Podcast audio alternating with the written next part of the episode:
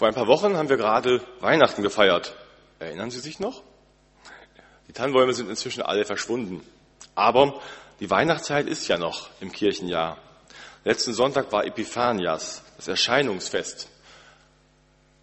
Ein Fest, was noch einige Wochen nach sich zieht. Diese Woche ist der erste Sonntag nach Epiphanias. Und in dieser Epiphanias-Zeit, da feiern wir eigentlich noch immer Weihnachten, dass Jesus in die Welt gekommen ist. Und so sind die Texte in der normalen Reihe, äh, die wir sonntags in den Gottesdiensten hören, in dieser Zeit eben davon ähm, geprägt, dass sie sich darum drehen, wie Jesus als erstes auftrat, wie Menschen den erwachsenen Jesus kennengelernt haben, wie er die ersten Wunder getan hat, die ersten Predigten gehalten hat. Jetzt wollen wir aber ab heute in den nächsten Wochen nicht mehr nicht in dieser Perikopenreihe, dieser normalen Reihe entlang gehen, sondern in diesen Wochen mit Jesus unterwegs sein durch das Lukas-Evangelium.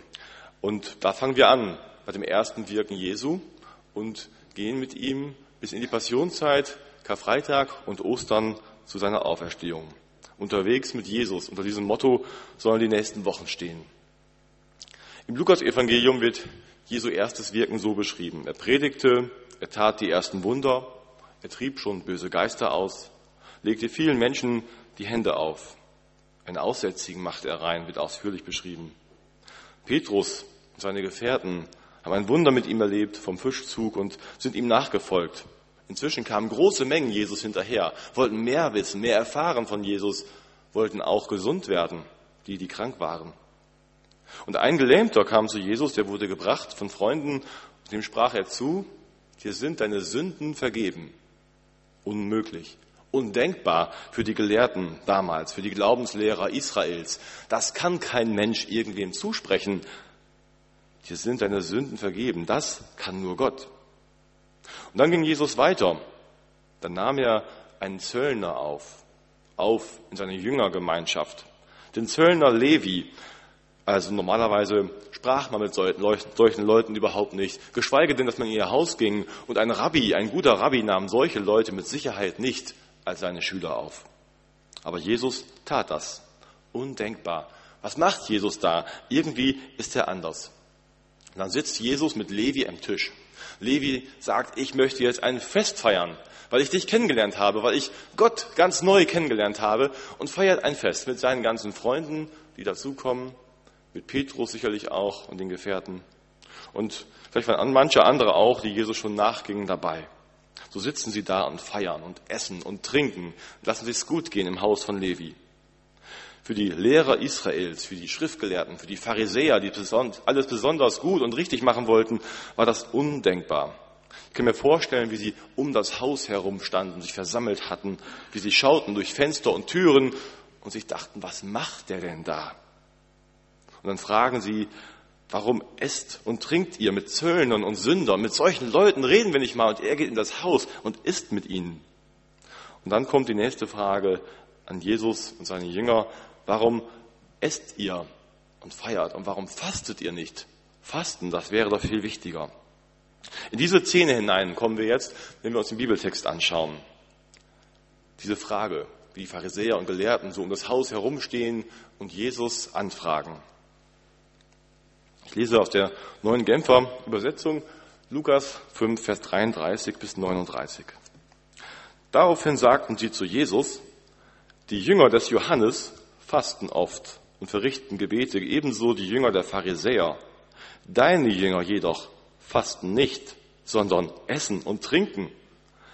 Jesus entgegnete ihnen, könnt ihr etwa bei einer Hochzeit die Gäste fasten lassen, während der Bräutigam noch bei ihnen ist?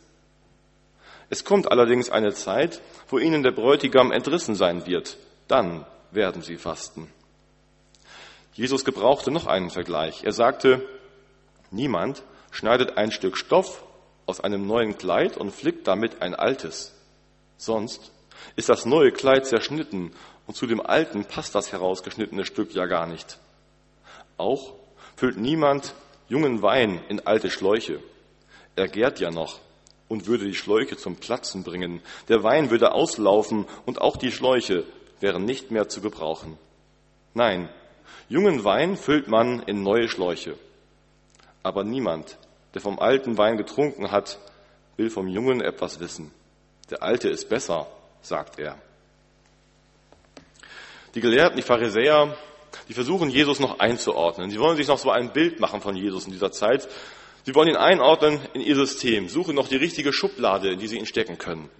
Aber Jesus kommt anders. Anders radikal. Radikal und völlig neu als das, was sie bisher kannten und dachten. Das passt nicht in ihre Schubladen, in ihr Denkmuster und auch nicht in ihre Weinschläuche. Jesus fällt auf.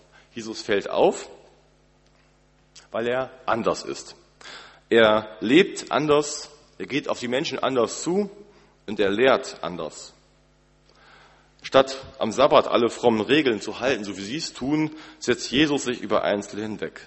Er fragt nämlich wirklich nach dem Willen Gottes und er heilt Menschen am Sabbat, an einem Tag, wo man nichts tun darf, auch keinen gesund machen.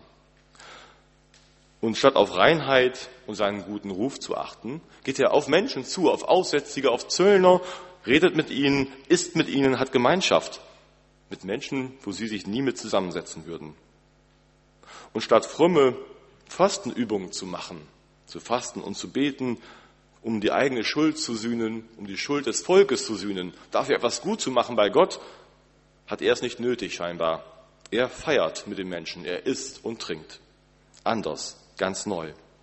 Und so setzen sich bald auch die Jünger Jesu ab davon. So werden sie angesprochen, da wird Jesus angesprochen. Warum fasten deine Jünger nicht? Die Jünger machen es eben auch Jesus nach. Sie essen, trinken und feiern mit ihm. Das ist irgendwie anders. Das fällt ihnen auf und stößt ihnen auf. Irgendwie fallen sie aus dem normalen Bild heraus. Ich habe so gedacht, ist das bei uns auch so? Wir als seine Jünger oder als Christen drückt unser Leben auch so etwas Neues, anderes aus, dass andere Menschen aufmerksam werden und sagen, was ist das denn? Dass sie stutzig werden, dass sie ins Nachdenken kommen und fragen, was ist das für ein Gott? Wieso sind die so fröhlich und feiern und essen und trinken und lassen sich's gut gehen? Wie kann das denn sein? Denken Menschen so über uns? Das wäre schön. Jesus antwortet auf die Frage so, mit einem Vergleich. Er sagt ihnen, es ist wie bei einer Hochzeit. Solange der Bräutigam da ist, da wird gegessen und getrunken. Das wussten die frommen Juden auch sehr genau. Es gab Fastentage. Es war gut zu fasten und fromm. Aber es gab auch Tage, da war es nicht nur erlaubt, das Fasten zu brechen, sondern da war es Sünde zu fasten. An diesen Tagen wäre es eine Beleidigung gewesen, dem Bräutigam gegenüber, mit ihm nicht zu feiern und zu essen und zu trinken. Und es wäre eine Undankbarkeit gegenüber Gott gewesen, an diesem Tag nicht zu feiern, Gott dankbar zu sein. An solchen Tagen durfte man nicht fasten. So konfrontierte er sie mit diesem Bild. Es ist gar nicht erlaubt zu fasten. Nicht nur, man muss nicht fasten, sondern man darf gar nicht fasten. Denn jetzt ist der Bräutigam da, jetzt bin ich da. Und es ist ein Grund zum Feiern, zum Loben, zum Essen und Trinken. Und dann kommt Jesus mit einem neuen Bild. Ein neues Bild vom alten Kleid und neuen Kleid. Damit drückt er aus, mit mir fängt etwas ganz Neues an, etwas, was vorher nicht da war. Und ich bin nicht bloß ein Flicken, den man oben drauf setzt, sondern ich bin die ganze Erneuerung, nicht nur so ein Teil obendrauf. Für viele war Jesus zunächst einmal ja nur so ein Rabbi, ein Lehrer, einer, der vieles von Gott sagen konnte, der interessant war, gut, ein besonderer Rabbi, denn er konnte auch heilen. Er konnte böse Geister austreiben. Das fiel schon auf. Aber er war eben ein Lehrer für sie. Und so suchten viele bei ihm einfach ein bisschen Lehre. Etwas dazulernen zum Glauben. Etwas Neues finden bei ihm. Was man so auf das bisherige Wissen draufsetzen kann. Dazu lernen eben. Dazu, zu dem, was man schon weiß. Und einige suchten vielleicht wirklich so auch ein Vorbild in Jesus, schauten auf ihn und dachten in bestimmten Situationen, ist das ja wirklich gut, so zu tun. Und so will ich auch sein, so will ich auch handeln, wie das Leute auch heute tun. Die sagen, Jesus war doch wirklich ein gutes Vorbild. In der Nächstenliebe, auch in der Feindesliebe, da ist er uns ein Vorbild. Und er hatte viele weise Ratschläge für die Menschen. Danach will ich leben. da schneidet man sich sozusagen ein Stück von ab von ihm, weil er ein gutes Vorbild ist. Oder wenn wir an Vorträge denken, zu denen wir gehen, oder wenn wir hier Referenten haben, ich sage mal so in Anführungszeichen Rabbis, bei der Frühjahrstagung, bei den Bibeltagen mit Thorsten Rievesel im Herbst oder im März mit Michael Lohrer, da erwarte ich ja zunächst nicht mal, dass der Redner mir das ganz Neue bringt und alles auf den Kopf stellt, was ich bisher dachte. Dann erwarte ich ja eigentlich eher so etwas Neues dazu zu lernen. Etwas, was ich noch mehr lernen kann. Vielleicht lasse ich mich auch dem einen oder anderen noch ein bisschen korrigieren, wo ich dann merke, ich habe ein bisschen falsch gelegen. Aber ich will etwas zu dem Angesammelten nochmal dazu bekommen. Aber Jesus ist eben mehr als ein Rabbi, ein Lehrer, der noch ein bisschen Neues obendrauf gibt. Mit ihm verändert sich alles oder gar nichts. Entweder oder. Ein bisschen Jesus geht nicht. Genauso wenig, wie man ein bisschen heiraten kann. Bin so zur Hälfte verheiratet, zur anderen Hälfte ledig. Das geht nicht. Entweder oder. Mit Jesus oder ohne Jesus. So ist Jesus eben mehr als ein Flicken, den man sich aufsetzen kann auf sein Lebenskleid. Symbolisch trugen die Christen, die ersten Christen, später dann die Taufkleider. Das ist bei Kindern ja auch noch oft so. Taufkleider, die dann zeigen sollen, das ist etwas ganz Neues, was da anfängt. Das ist ein Symbol, was es da gab. Und so nutzt Paulus später im Brief an die Epheser auch dieses Symbol und sagt, zieht den neuen Menschen an, zieht das Neue, was Jesus euch gegeben hat, an. Zieht euch das Taufkleid, symbolisch gedacht, jeden Tag neu über, denn ihr seid neu durch Christus. Oder das Gleichnis vom verlorenen Sohn, die das kennen. Da kommt er nach Hause und kriegt vom Vater nicht irgendwie so einen neuen Flicken. Was zeig mal her, wo hast du alles Löcher im Gewand? Sieht ja ganz schön lumpig aus inzwischen. Komm, ich habe hier drei Flicken, das lass mal draufnähen, wir waschen das mal ordentlich durch, dann geht's erstmal wieder. Und nach einem Jahr kriegst du dann vielleicht auch mal ein neues Kleid. Nein, er lässt ihn sofort ein neues Gewand holen und wird ganz neu eingekleidet vom Vater. Nicht so Stück für Stück, komm erstmal an. Nein, sofort ganz. Und so will Jesus etwas ganz neu machen mit uns. Viele Menschen tragen heute allerdings auch so ein Patchwork-Kleid im Glauben gesprochen. Da werden viele Flicken angesammelt. Man schneidet sich hier und da was ab, was einem eben gefällt. Da gefällt mir dieses Stück Stoff, da jenes. Und dann kann man das so zusammenlegen zu einem Kleid. Oder ein altes Kleid, was man dann noch hat, wo man aber irgendwie so ein bisschen unzufrieden war, was viele Löcher bekommen hat, da wird dann eben etwas anderes noch draufgeklebt. Da kommt ein bisschen Esoterik dazu, vielleicht ein bisschen Horoskop, naja, ein bisschen Wahres ist ja doch vielleicht dran und vielleicht noch ein Volkshochschulkurs mit der Zehn-Meditation oder ein Klosterseminar mit zehn Meditationen, das gibt's da ja auch. Das alles kommt dann irgendwie zusammen und das Angebot der Kirche, das Angebot Jesu wird auch ein bisschen reingenommen. Natürlich, so ganz out ist Jesus ja auch nicht. Es gibt ja manches Gutes an ihm. Das kann ich mir auch noch aufsetzen. Aber wenn jemand zu deutlich sagt, Jesus alleine, das andere alles überhaupt nicht, sondern nur Jesus, dann kommen schnell Ängste auf. Ja, aber so radikal darf man doch nicht sein. Aber Jesus ist so radikal. Er sagt, es gibt nur dieses eine Neue. Alles dazwischen, irgendwie so ein Zwischending mit einem Flicken drauf, das geht nicht. Dann hören wir solche Sätze, na ja, aber irgendwie meinen wir doch alle denselben oder dasselbe, wenn wir glauben und von einem Gott sprechen. Nach dem Motto, Hauptsache, wir kriegen alles unter eine Decke, unter eine Patchwork-Decke. Aber Paulus warnt auch immer wieder, auch die ersten Christen, die dann eben von außen dazu kamen, die Heidenchristen, die wurden immer wieder gewarnt, geht nicht mehr in den Tempel zu den Götzenmahlzeiten, wenn da schöne Feste gefeiert wurden, Kultfeste, die wirklich auch schöne Feste waren für die Leute, so in Familienrahmen mit reingehört, sagt er, nein, da könnt ihr nicht mehr hingehen. Wenn es solche Kultfeste sind für die Götter, das passt nicht mehr zusammen. Und so müsst ihr euch davon trennen. Es gibt nur einen wahren Gott. Und diesen einen wahren Gott gilt es anzubeten, der sich in Jesus Christus gezeigt hat. So will Jesus nicht Teil einer Patchwork-Religion zu sein. Ein bisschen Jesus und ein bisschen von was anderem. Kein Flickenteppich auf unserem Lebenskleid. Denn wenn wir nur so Flicken ansammeln und uns was rausschneiden, was uns gefällt, dann ist es ja letztlich so, dass wir selbst der Herr bleiben wollen. Wir selbst wollen bestimmen, was uns gefällt und was uns gefällt, nehmen wir. Aber bestimmend sind wir dann. Wir selbst wollen Gott sein. Das ist nämlich das, was hinter dieser Patchwork-Religiosität stecken kann dann. Aber Jesus will Herr sein über uns und unser Leben. Der will da sein für uns, ganz. Wir hängen leider immer wieder an alten Dingen, auch wir Christen. Wir hängen an alten Dingen, irgendwie zieht uns etwas zurück. Und warum sollen wir, wie Paulus es sagt, jeden Tag neu diesen neuen Menschen anziehen, dieses Kleid überziehen? Oder wie Luther das sagt, vom täglichen Hineinkriechen in die Taufe.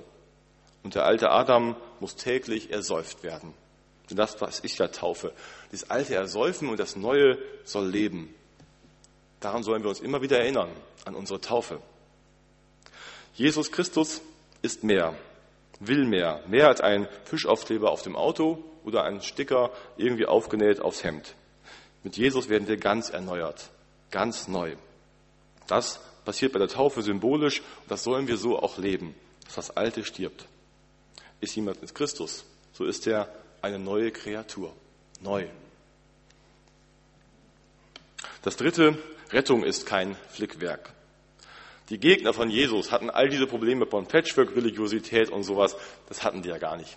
Sie hatten ganz andere Fragen. Sie waren Juden, klare Bekenner. Sie glaubten an den einen Gott und nichts anderes. Darin waren sie wirklich sehr genau. Sie nahmen es ganz genau mit den Gesetzen und wollten alles Mögliche tun, um Gott zu gefallen.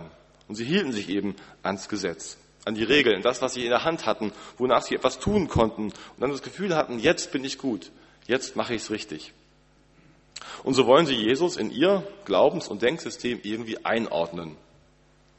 Dann sagt Jesus ihnen, das geht nicht. Rettung ist kein Stückwerk.